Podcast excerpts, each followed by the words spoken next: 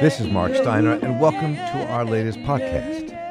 In 1866, a treaty was signed between the Cherokee Nation and the United States of America after the Civil War that ensured that the people of African descent who were enslaved by the Cherokees, now known as the Cherokee freedmen, would be allowed to be part of the Cherokee Nation. It's been fraught with difficulty ever since. On August 29th, a case was decided to allow the descendants of the Cherokee freedmen to become full members of the Cherokee Nation based on that treaty.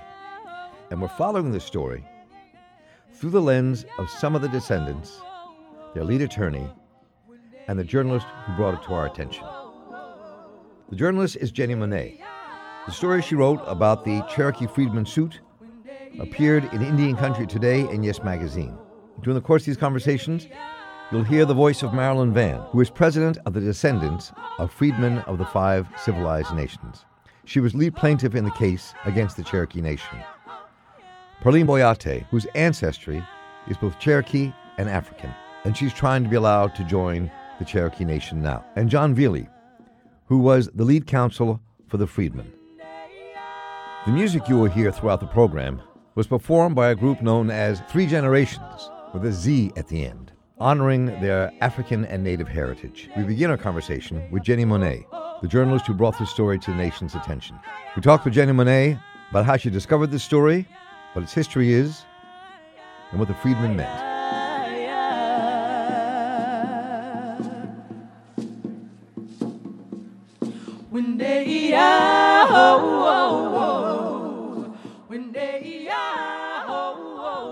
I'd like to tell people that um, you know, the story of the Cherokee freedmen and other freedmen diaspora within Indian country is really the 40 acres and a mule that never really happened post Civil War in the United States. And it's a story that's sealed by treaties. I think what we've seen just in a mental unpacking in the media over the last decade or so around this story of the Cherokee freedmen in particular is one couched in race. You know, a bunch of black people trying to get into an Indian tribe. And that's even been perpetuated within the Cherokee Nation itself under a leadership that spent millions of dollars to try to keep these people out of the tribe. But the reality is, is that this story really has its its roots uh, predating the Civil War, at a time when the Cherokee Nation uh, was a diversified nation in a Southern economy pre-removal. If you know anything about um, uh, Indian history, you know that a lot of these tribes that are in Oklahoma today were removed forcibly from the, what we now know as states like southern Georgia and Florida. Um, you know, the Seminoles, the Cherokees, the Choctaws, the Creeks, they were all um, displaced into what what was Indian territory and what we now call the state of Oklahoma. And with that removal, this crossing for the Cherokee, the Trail of Tears, a harrowing journey alongside the Cherokee were these slaves. And those those slave narratives have been documented. They've been embraced, um, certainly by families, not only on the Cherokee descendants of, of these ex-slaves, but also by Cherokees themselves. And so, you know, it's coming this this this ruling that has um, come to embrace the Cherokee freedmen and reinstate them as citizens of the of the tribe is it's a remarkable time uh, to also just look at their return and the return of their citizenship because it's coming at a time when we're all really examining Civil War history and and these narratives and um, and how they're playing out um, in in these kind of I guess alternative truths in a way. So uh, you, you, start the article in the Indian Country Today piece that you wrote with, and I was reading some of the things that she wrote about Wilma Mankiller, the the great uh, leader of the Cherokee Nation. And her quote was The truth is that the practice of slavery will forever cast a shadow on the great Cherokee Nation. So, I mean, this is. Can you talk a bit about your perspective on this? Um, and we're going to hear from others. It's about the, about the complexity of all this because it, it, I mean, it is about obviously about race, but it's also about treaty rights and the kind of intersection of the two and the complex history about how the Cherokees and others got into enslaving Africans in this country, uh, or part of that system.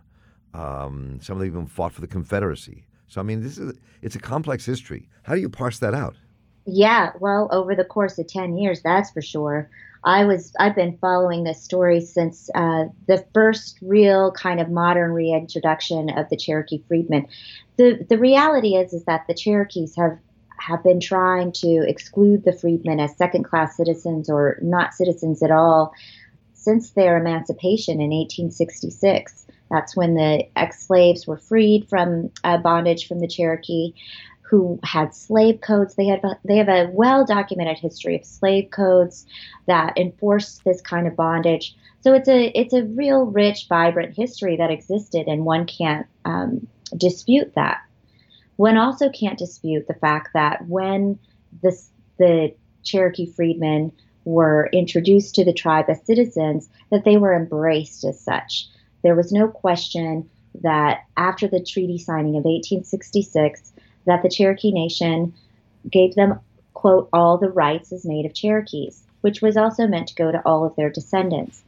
That treaty, though, and this is also should be noted, uh, the Cherokee even today feel like it was signed under duress because of what you have aptly stated that that there was uh, this kind of punishment to the tribe for siding with the Confederacy, for um, for being a part of the losing side, and that this was somehow some kind of punishment or strong armedness. Um, but what it really boils down to in all of these treaties at that time is it's it's about land, right? It's about the parceling of land and, and who gets to have control over the land. And in Indian territory, that was really what was happening. There was a, a great division. And so when you look at how the Cherokee freedmen are are being kind of discussed in the 1866 treaty, it's about how their allotments are going to play out and who gets what kind of acreage and how much percentage and who has the land holdings. And so the narrative that perpetuates over and over again from the Treaty of 1866 until what we've now seen in 2017 is whether or not that treaty also meant certain kind of advantages to citizenship. And most often that's meant um, the kind of proceeds of land titles. At least that's what's been historically looked at. Anytime the Cherokee would say, for instance, benefit from a land sale to this to the federal government, for instance, when it came time to divvy up those proceeds, there was always this kind of conversation about, well, it's not really meant for anybody but the Cherokees by blood. And that Cherokee by blood narrative has been something that just recycled and recycled, not only a century and a half ago, but but in modern times, in 2006, when the Cherokee Nation government under Chief Chad Smith spent millions of dollars and even into lobbying firms to try to oust the freedmen entirely from the tribe. Um, and and under also the guise of tribal sovereignty, right? I mean, one of the most celebrated acts of tribal sovereignty is to determine one's own citizenship, and so that got into this kind of, um, I guess, uh, I think conflicting kind of debate over who has the right to determine this: a tribal sovereign government who wants to abrogate its own treaty that granted rights to the Cherokee freedmen and all of its descendants. Should that be allowed?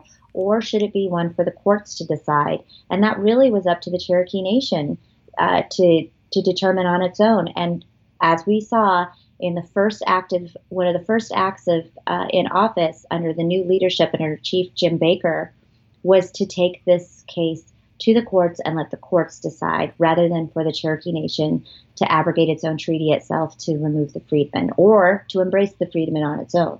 This has been winding its way through the courts for a long time. In writing the article, you talked about the meeting that took place in April of 2006 when Chad Smith was the, the, uh, the as you put it, the reigning chief of the Cherokees at the time.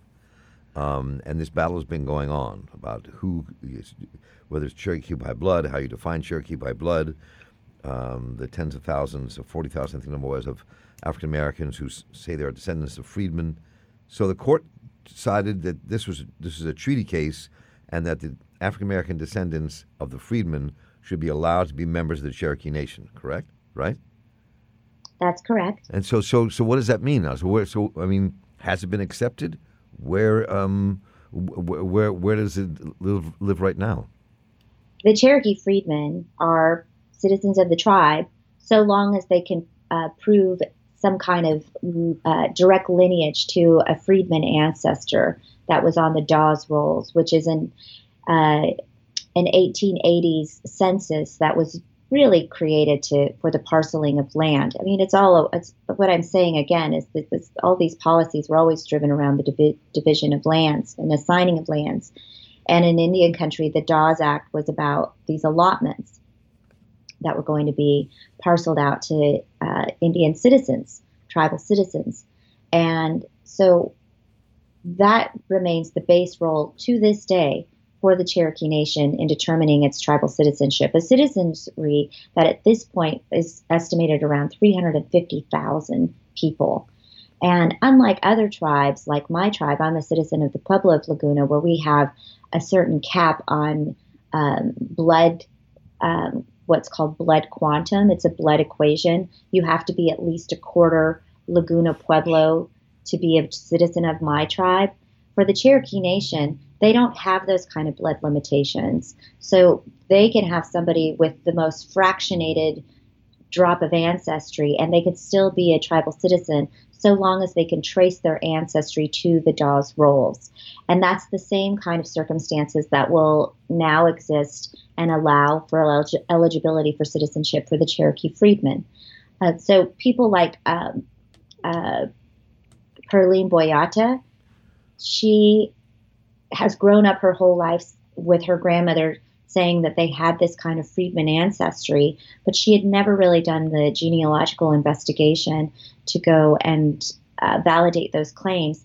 And now she's got some work cut out for her. She's got to go through the archives, find the the ancestor's name that links through a lot of genealogical calculus of birth certificates, death certificates, right? All of these kind of um, dots that she has to connect that will fall in sync with uh, what the Cherokee Nation um, has on their Dawes rolls. And if she can prove that, then she's a citizen of the tribe. So what, clearly, you thought her uh, her story was very significant and emblematic of something larger because you spent the, the, most of the Yes magazine article talking about Perline Boyattia's struggle around this. So talk about why you pulled her the story out and what's what is emblematic of for you and for all of us?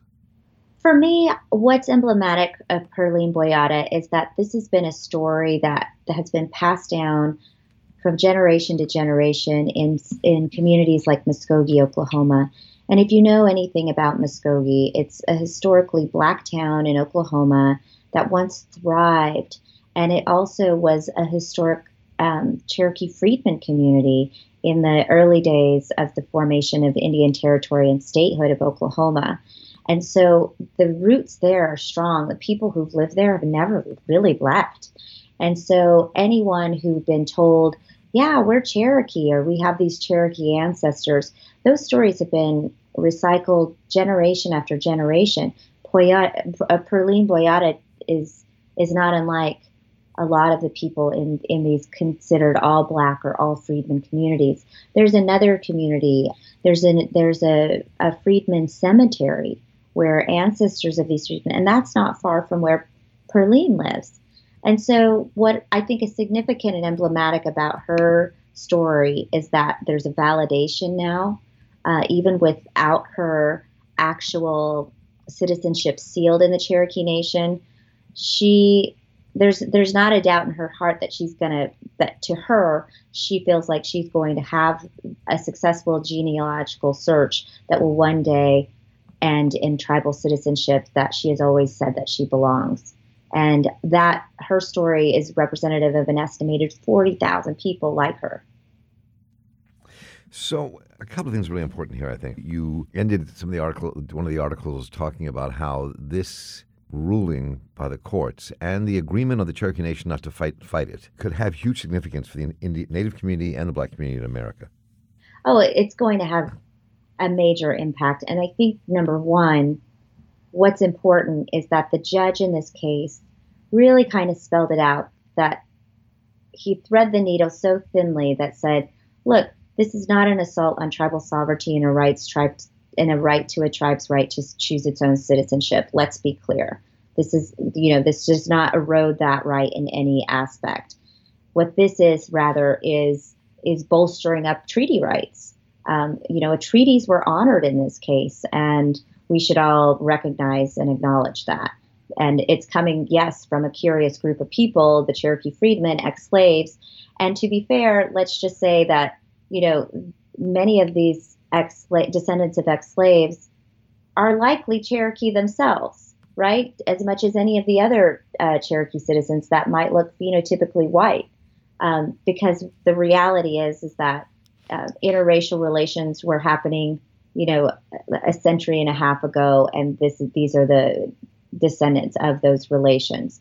Um, and so, you know, to even just um, boil it down or whittle it down to a by blood issue, which really became kind of came this kind of racially charged campaign about 10 years ago, led under Chief Chad Smith. Um, it just was it just was even out of touch, even for the Cherokee themselves. And that's really where it got clouded in a narrative around race, when in fact this is this is and has always been a treaty rights issue.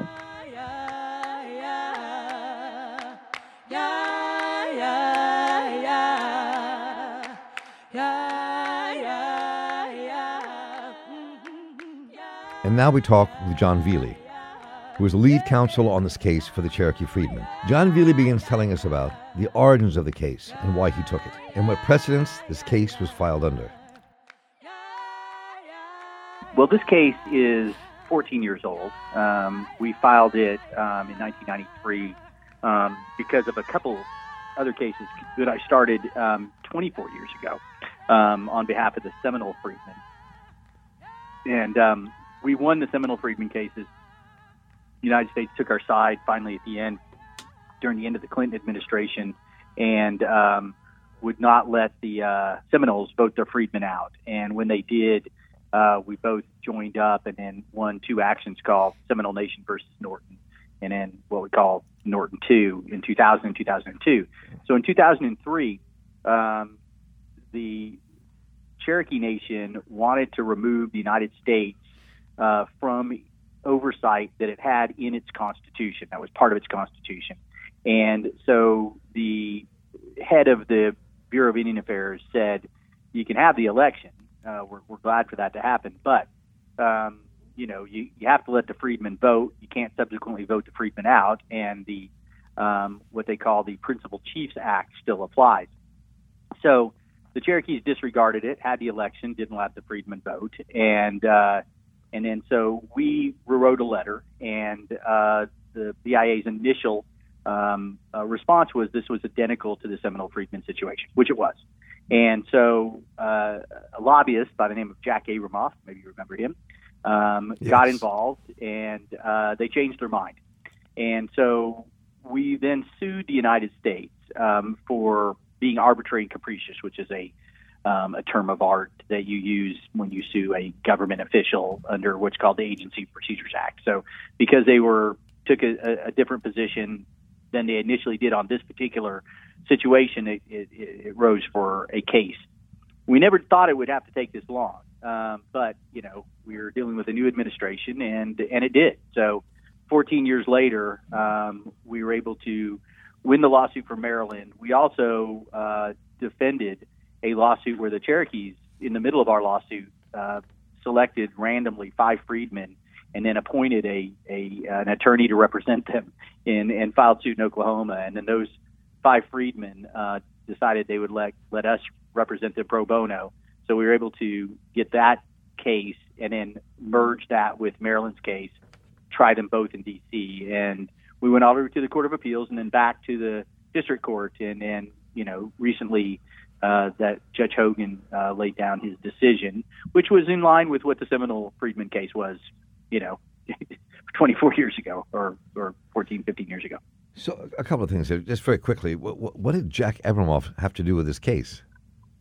Well, um, he was able to persuade, I guess it was him.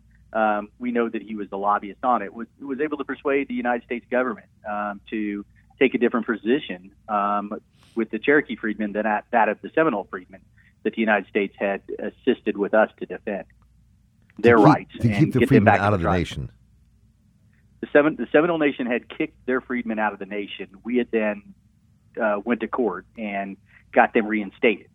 Then one year after the those lawsuits played out, the Cherokee Nation um, had an election and didn't let their freedmen vote to uh, to change their constitution, and that's when we jumped in. And the initial, like I said, the initial position of the U.S. was that it was identical, and then they changed their their uh, mind.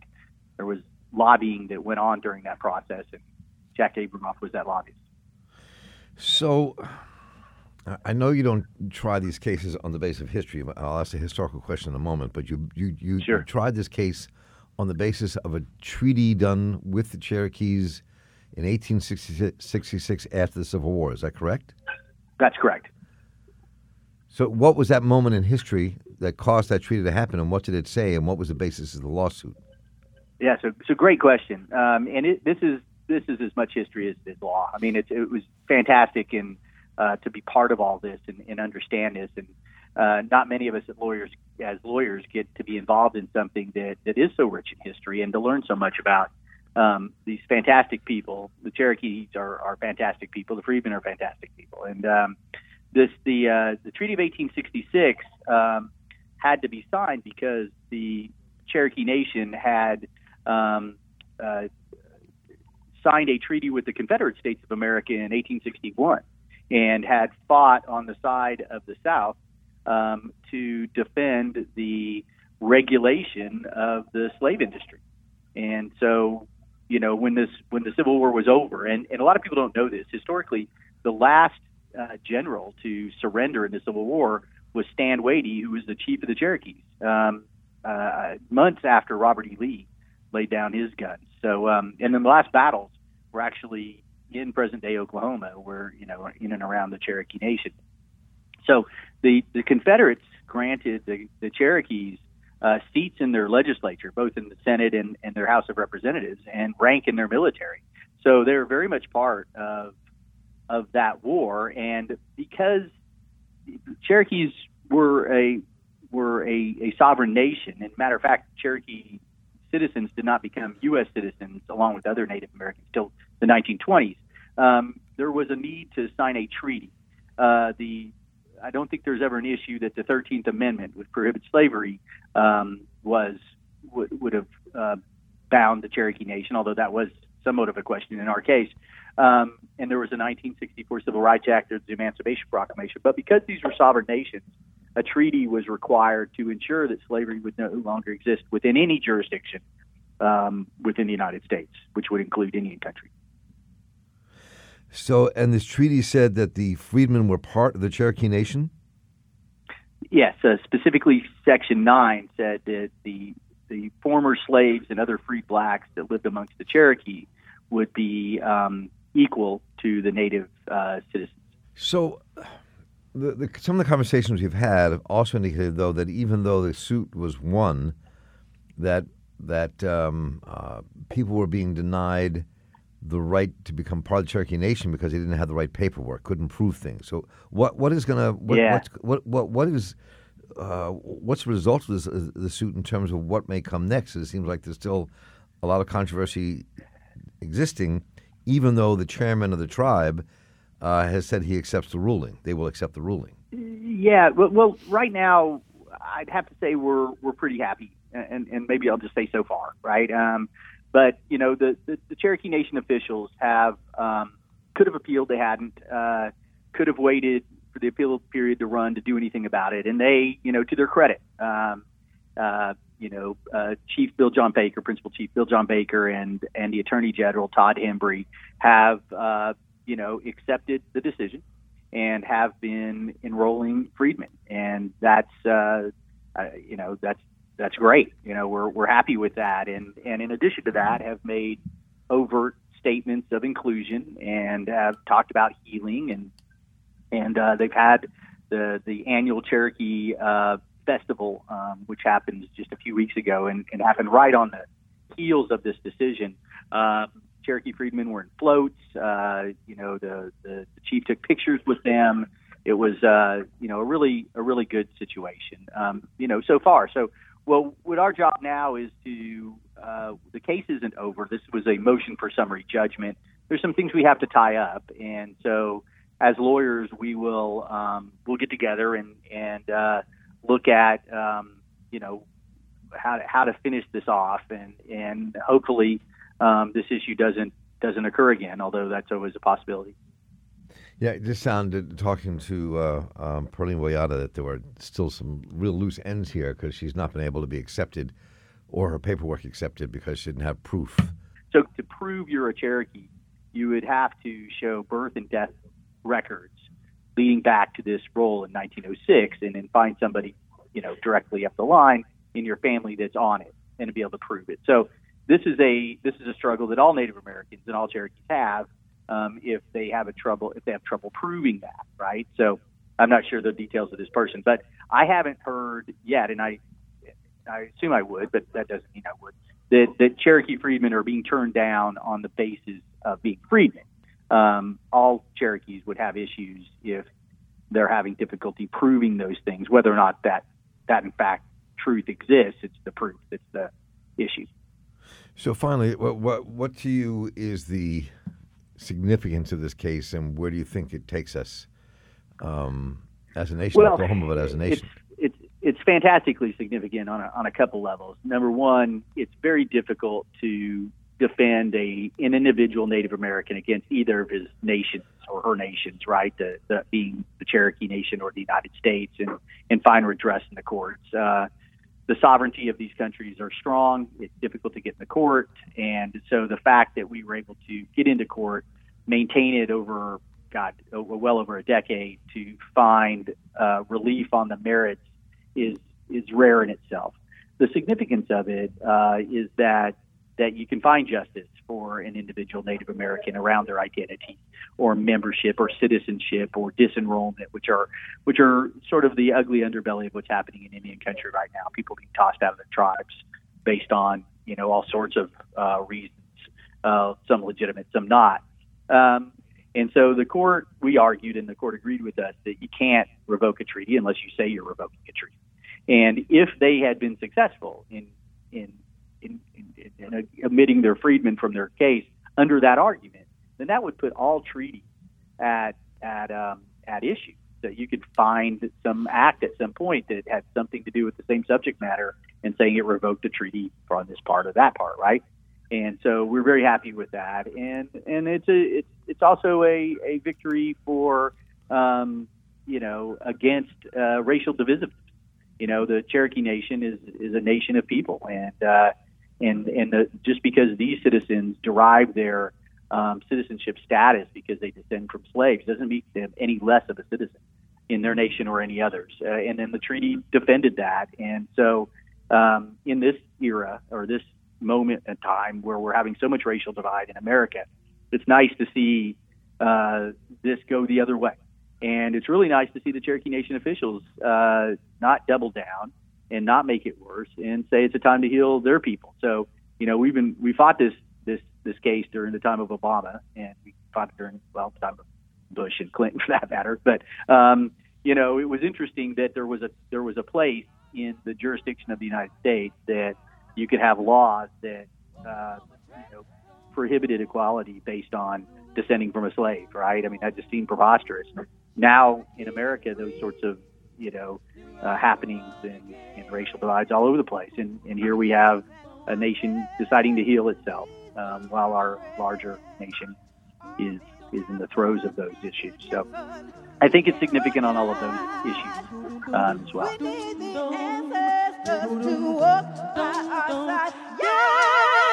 Chickasaw, Chickasaw, Chickasaw, Chickasaw.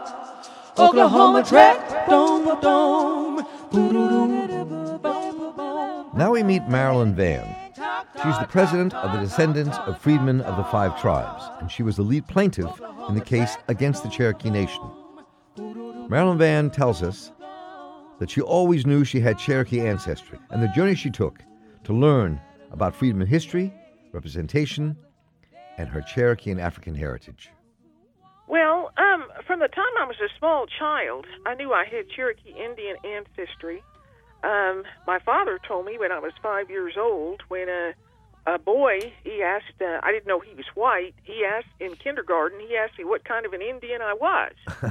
um, and um, my father said, "Well, we uh, we're Cherokee Indians, but we uh, uh, we also have colored blood, which none of that meant anything to me. But uh, uh, and it's because my father was relatively elderly when I was born, he became ill when I was in junior high and kind of lost his memory. So I wasn't able to get a lot of information from him. And I, I did know my father was a member of the Cherokee Nation and that, uh, you know, he had a tribal enrollment number. I knew he had received some land. I, I didn't know exactly how that was or anything about it.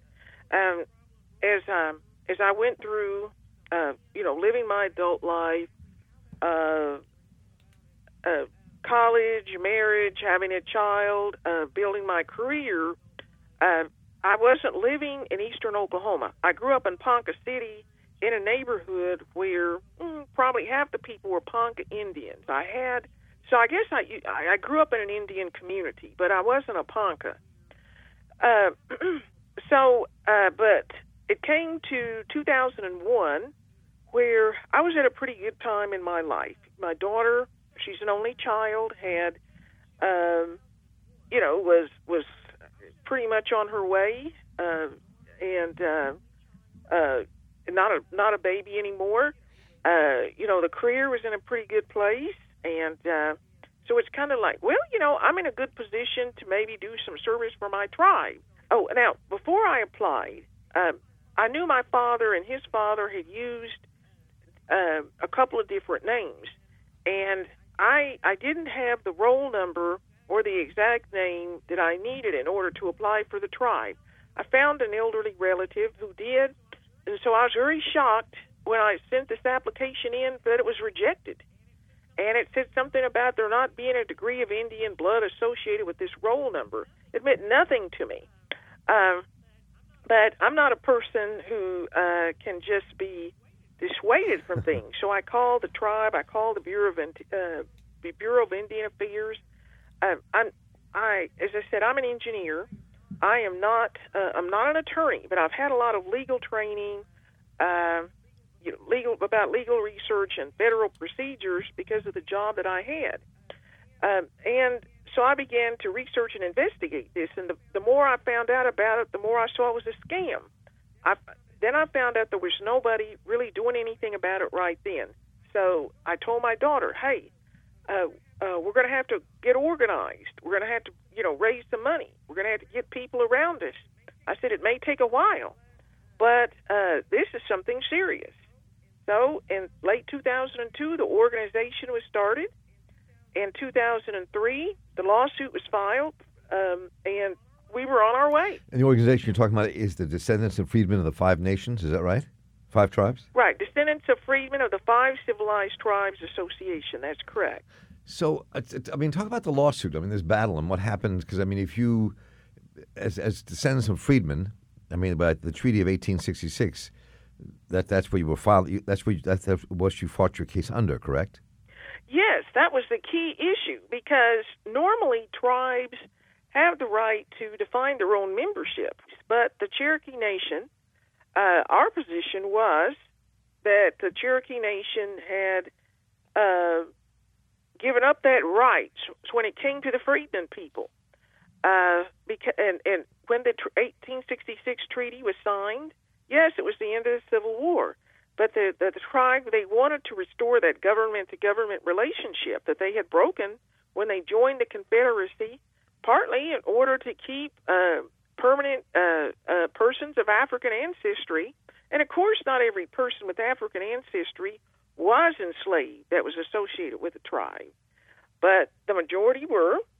And uh, this was a primary reason for the tribe siding with the Confederacy. Uh, so the 1866 treaty was a key component uh, that uh, that uh, the freedmen received our we receive our rights through the treaty, and the U.S. has done nothing to change that. Um, and um, the federal judge agreed with us. So now I, I'm curious as how you felt, you and your family and others around you who are part of this descendants of freedmen of the five civilized tribes. I mean, how did you feel just Uh, emotionally uh, around all this issue? I mean, this is uh, I mean, 40, 40,000 possible people. who are descendants of freedmen who, who now can be part of the Cherokee Nation with no questions asked, and the Cherokee Nation has agreed to it. I mean, has, has accepted the ruling, I should say. So, so I mean, uh, um, what was it like? The kind of discussions you had, and and how you felt about leading up to this moment, and what this moment actually means. Of course, of course, when the fight started, a lot of it was just anger. How dare people try to take away people's rights because they have, you know, they have a lot of money, they have more power. Um, how dare they try to rewrite history, pretend the freedmen people have not contributed to the tribe, uh, and uh, and then when you watch tribal leaders spending millions of dollars on uh, filing uh, ridiculous briefs lobbying efforts, you know, flying around the country trying to get other tribes resolutions, uh, telling, lying to congressmen, saying the freedmen are just some people, some black people who snuck in on land runs. It's angry. But some people, when they get angry, they give up. Other people, they just fight harder. And I can say for myself, um, my father was a Baptist deacon, uh, and I grew up in a religious home. And so religious faith is important to me. And I and many of the people in the movement, we believe that this was what God, this was God's will for us to fight for our rights. And just as Dr. King and Dr. Abernathy and other people in the past, they fought for the right to vote. They fought for, for their rights. And we, we saw ourselves as, as people of color fighting for our rights in a movement ordained by God. So, how, so what has happened since the since the ruling that said that the descendants of freedmen can are members of the Cherokee Nation? How has it changed your life? How has it changed the lives of people? What is the what's been the result so far? Well, um, uh, of course, what the ruling meant was that the, the the the freedmen people who had been registered in the tribe, like myself, the tribe could not throw us out, you know, just unilaterally, and that the tribe would, based on the judge's ruling began to register our children, our grandchildren, nieces and nephews, who people who there was a moratorium against them being registered. So um, it has it has been a time of excitement. It has been a time of gladness, of thanksgiving, um, and uh, as our people register t- to take their rightful place in the tribe, um, we uh, not only, of course, want our people to vote and have a voice in tribal affairs, but uh, also it's a way to um, encourage en- encourage and direct our young people that here are language classes, here are history classes, and also to be sure that the proper history is told. So it is. It's been a very so the last uh, almost month. It's been a time of, of great of great joy for us. And so, in, in, in all that, I, I I wonder about if this begins also kind of wrestling with what the history is and how it affects the future now that this has happened? Well, um, we can, based on this victory, it will be easier for, us to make sure that those histories, those books about the Cherokee Nation, those films, that they include the fact that uh, there were persons of African descent who went on the trail, that there were persons of African descent that have served on the tribal councils, uh, that there are persons of African descent who were ranchers, farmers, uh, important community leaders, that people of African descent, um, that it's fictitious, that because a person of African, uh, a person of known African descent was listed as a freedman, that that meant that they had no Indian ancestry, that we can show how and why the Dawes rolls were made. Uh, this is important to us uh, it's uh, it's just as important to us uh, as uh, people in, in Europe that that suffered under Nazi and other regimes. I mean, and certainly nobody was killing people right now, but uh, but to have your whole history to be wiped out, to be almost classified with vermin, I mean, it, it's an outrage for us. But as I said, I believe that we have a way now to make sure or have input into history, the truth of the matters. Finally, I'm just curious. What about conversations you may or have had since the ruling with other members of the Cherokee Nation who are not African descended? Well, uh, the majority of people, the majority of people that I encounter who are uh, who have no African ancestry that are members of the tribe, uh, are, are happy. Uh, they have um, they have congratulated us and wished us well. Uh, there are, of course, there are, of course, some, and and again, I personally have have not ran into very many that are opposed to the freedmen. There are some people that uh, they don't. Some of it is racism. Some of them don't want persons of African descent in the tribe. Some of them want. Uh, there are some people that um, they uh, they feel the tribe ought to be made of people uh, almost full blood Indians. But again, remember, uh, so far as blood quantums, um, almost the vast majority of people in the Cherokee Nation, and not just the Cherokee Nation, other tribes like the Chickasaw Nation, are almost com- are completely Caucasian looking. Not just them, but their fathers and their grandfathers before them. The tribe is nothing like it was a couple of hundred years ago. And that was part of what I was reading about that this same kind of uh, denial of rights of being part of the Cherokee Nation did not, never affected the people who looked Caucasian, looked white. Is that right? Well, yes, that that is correct. Um, the persons that are uh, Caucasian looking in the Cherokee Nation, um, they uh, when they appeared before the Dawes Commission, they were automatically written down as citizens by blood. The whole thing with putting people down as freedmen by the Dawes Commission, it was part of the land scam. Uh, the tribe, because a lot of people uh, were pouring into uh, what's now the United States and included into lands that the tribes owned, demanding land, demanding that the U.S. Uh, uh, divide the tribes' lands and give them or to them or sell them to them cheaper. The U.S. put pressure on the tribes to divide the land. The U.S. passed a law that said uh, if a person was listed as a freedman, the land would be sellable. And again, we're talking about the tribal lands that were owned in common. That if a, if a person received an allotment and they were listed as a freedman, the land would be sellable sooner uh, than with uh, than if the person was given any degree of blood at all, and certainly not a high degree of blood. So the U.S. government, and they sent people here, that was what they were determined to do. So the majority of freedmen families they had did lose their land allotment. So it's just part of the land scam. There had never been degrees of blood or blood quantum, these kind of concepts within the tribes. It was just something phony, something uh, that was man-made by the U.S. government. I mean, what's your American blood quantum? Aren't you a full-blood American? Well, that's how that's how a Cherokee would have thought 120 years ago. What do you mean? What's my degree of blood? What are you talking about? Blood quantum? So, finally, what's your hope for the future with this?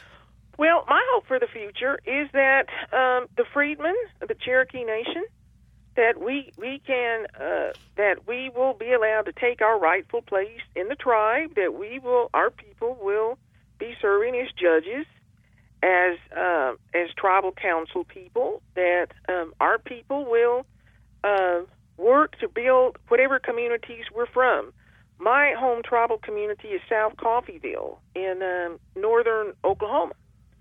Um, and uh, that people will, as I said, build their own communities.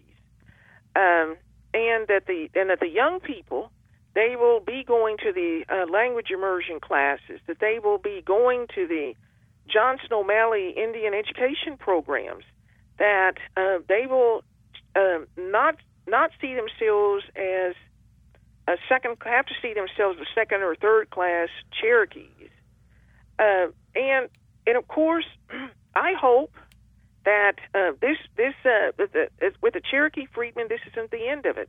Persons in the Creek Nation, for instance, they have been turned uh, persons freedmen people have been turned out against their will in 1979. They have no freedmen tribal members at all, and so um, in the Seminole Nation, the freedmen are uh, are treated like second or third class citizens. The tribal leadership won't allow them to have any services, going to medical clinics and the like. And they have even kept other tribes, or try to keep other tribes, from providing services to their freedmen tribal members and citizens. So we want equity so far as the 1866 treaties to other freedmen and other tribes. So that is what we want. That's what we're looking for. Make me wanna say it like hey ya, hey ya, hey ya, hey. So even though this case has been settled, it's a long way from being done. Many people who know they are part of the Cherokee Nation, who have freedmen ancestry among the Cherokees, still have to prove their connections. Now we're going to talk with Perline Boyattia, who we first met in the Yes Magazine article written by Jenni Monet.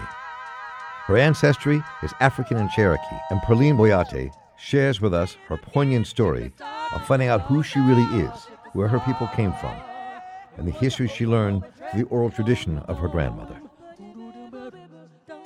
Okay, well, my understanding of who I am comes from oral, oral tradition from my grandmother.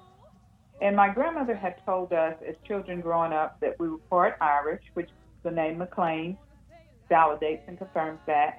But she also told us that our grandmother was half Cherokee and that her mother uh, relatives were slaves to the Cherokee Indians.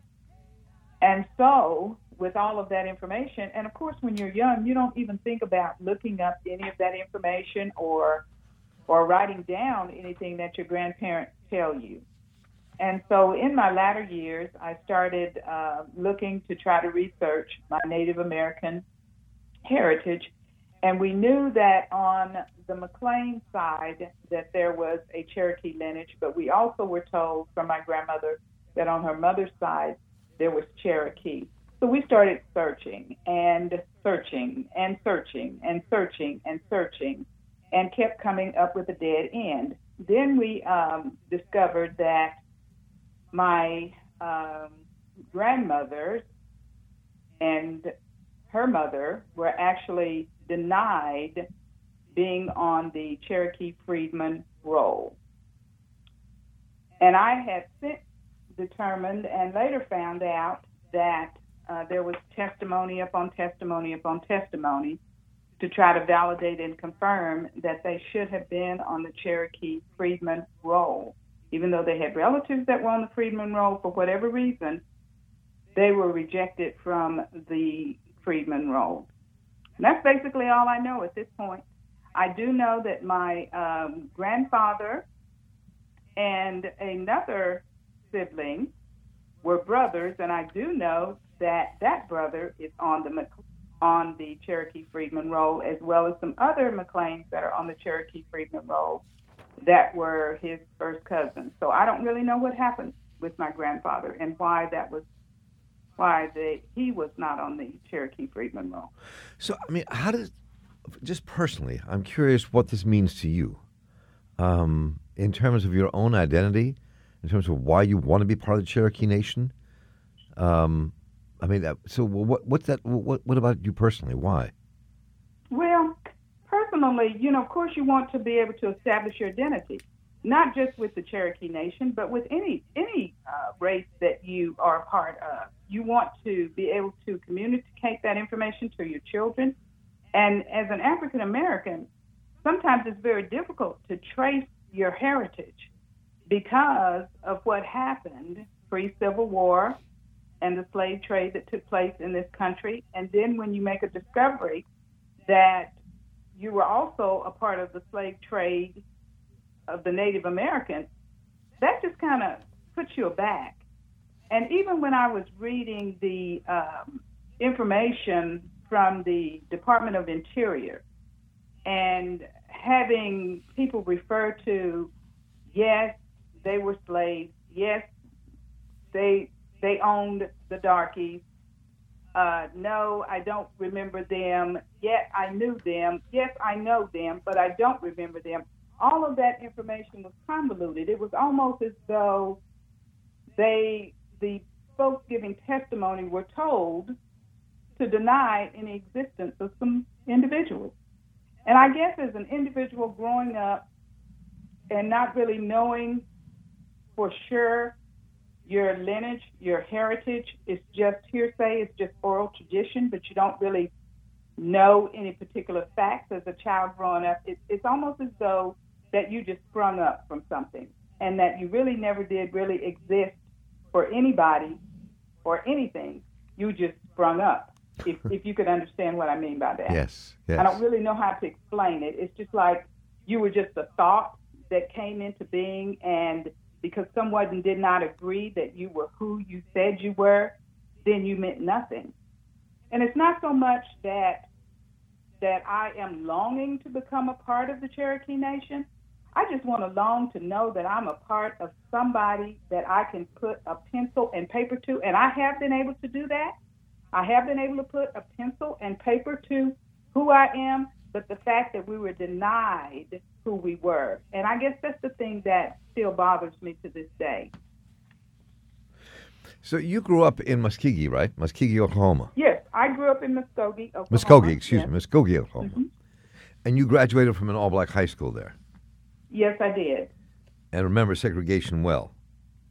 Yes, I do. Very well. So during that time, I mean, what were relations like between um, your segregated world in Muskogee and the native world of Muskogee? Segregated. Segregated. There were certain communities that you lived in, and you knew where the Native Americans lived, but you really didn't uh, associate with Native Americans. You really didn't associate with white Americans. Your association was mostly with black Americans. Almost 100%. So your consciousness about your right to be a member of the Cherokee Nation, I mean, came and grew over the years. Yes, it did. I guess I became more aware of it when I um, started school out at Northeastern State. I think it was Northeastern State University at that time um, in Tahlequah. And then you begin to see a mixture of uh, different races, and sometimes you just walk by people and you would wonder, hmm, I wonder if they related to me. And then after a period of time, you forget all about it because you grow up, you start your career, you don't think about it. And then one day it hits you. And I guess the, the, the time that it began to really take effect on me is when I saw the movie Roots with Alex Haley. And he had actually traced his lineage back all the way to Africa. And I thought, man, there's no way that I could trace our lineage back to Africa because we don't know anything about Africa. All we were told is that we were part Irish and we were part Native American. That's all we were told. And then I began to think about what my grandmother had told me. And then that's when I started to try to search. And I didn't really get into full blown searching until com- the computer age world. One of the things that this is maybe taking a step backwards, maybe it's not a world that you are completely familiar with, but maybe it is. So the the relationship, the historic relationship between African descended people and native people of five civilized tribes, five civilized Yeah. nations. I mean, it's mm-hmm. it's a complex one that is never. I mean, I you know when you research things, you don't see it explored very deeply. In most places, you know we know about Right. you know people people of African descent enslaved in this country, north and south, but this relationship between those five tribes who were pushed on the Trail of Tears out to Oklahoma, and the relationship with with African Americans is one that, in some ways, you, this lawsuit and what you all are discovering is just kind of unearthing a history that we don't explore very deeply. That is absolutely true. On my father's side, um, my father's family were on the Choctaw Freedmen roll. My father's mother is on the Creek Tree Freedmen's roll. And of course, you don't know any of that when you're growing up. Nobody talks about it. Because as far as you're concerned, you're black, you're a Negro, you're a colored person. You are now, as we're called, African American we've been called so many names, we don't even have the time to know who we are. you look at it as just being a part of life, and you really, you really don't know that it has affected you until you begin to do research, and then that's when you know the effect that it has on you. As I said before, it's almost as though your ancestors did not exist. It's almost as though the world said, shut up, don't talk about it. You're an afterthought. You're not a part of anybody or anything. So, what was it like for you once the ruling, the federal, the federal judge made the ruling on August the thirtieth? Well, and what was that like? I, I was it. It was almost like a sigh of relief for the people that will be able to identify and connect with their heritage as they should have been. It was also a relief and a sign to me that there was acknowledgement that the freedmen were actually a part of the nation and that they were not separate, but yet they were equal. It was like a confirmation of what our Constitution says. We're all equal. And I guess that statement, and then when Chief, when the chief decided not to challenge the ruling, that really had an effect on me, even though it, it really was not affecting me, but it had an effect on me because it was like an aha relief that if he's in agreement that we're all one, then why wouldn't everybody else have that same agreement? Why wouldn't the rest of the tribes have that same agreement?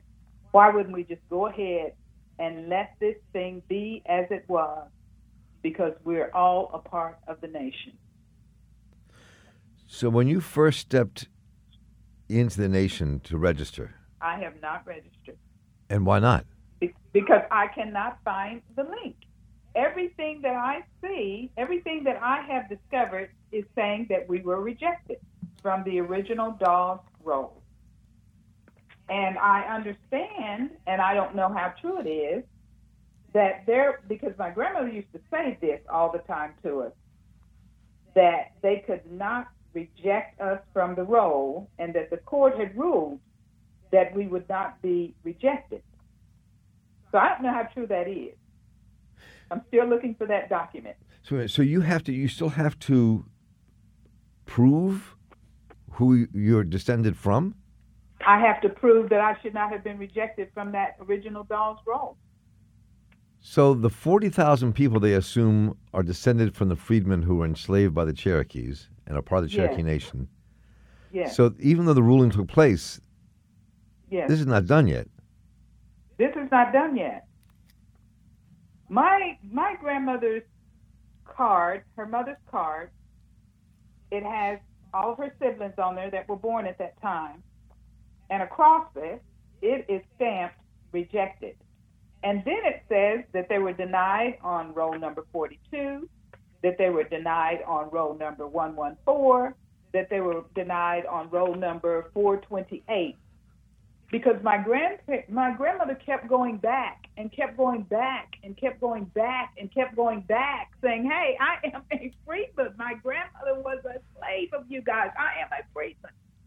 And there was testimony after testimony after testimony. Some validated some invalidated W.W. Hastings was one of the attorneys on the case he did not allow some testimony according to the national national archives that are out there so I don't know. I'm still at in a place where I'm going, okay, this is never going to ever be found. So, and if the other tribes do not follow suit with what the Cherokees did, then it's still as though, even on my paternal father's side, even on my paternal side, it's almost as though we don't exist as far as our heritage is concerned. So, what do you intend to do, and what do you and what do you want to see? I want the I want to see the Cherokee Nation acknowledge that those Native Americans that were of black descent, who were not allowed to be on the Dawes Freedman roll, that they rescind that and allow those people to be on the Freedman roll because all of the testimony that went forward, because there would never have been any testimony that had to take place had somebody not said, okay, well, we doubt, because back then I think it was called doubtful, FD, Freedman, doubtful. How could you be doubtful when you're looking at somebody? How could you be doubtful when somebody is giving testimony that, yes, they were a slave of this particular person? And then you're going to say, no, it's doubtful that they were this person's slave when they have relatives that were also slaves and they were on the freedman roll? I don't understand that. I'll never understand it. But the way the article ended in the conversation with you, with Jenni Monet, was sound like a mm-hmm. woman who still had hope about all this. I do have hope. And the reason why I have hope is because of what happened with the ruling. Because several years ago, nobody had hope that that ruling would ever take place. So I have hope that a decision will be made up the road. It won't probably affect me because I don't have any grandchildren. It won't affect any of my grandchildren. But it may be it may help somebody else. That one day the nation will say, these folks should never have been rejected off of the roll. Maybe one day the other four tribes will say, we need to go ahead and include the freedmen into our nation as well. That's the hope that I have. This is a very complex story. Yes, it is. Um, and I, Yeah, it's so complex it makes my head hurt. It's so complex that it makes my heart hurt. I hear that. It's so complex that I've cried. I've had emotions behind it. It's so complex that some of my siblings have said, forget it, Perline. Why are you still trying to find it? Why are you still trying to pursue it? We don't care. But I do.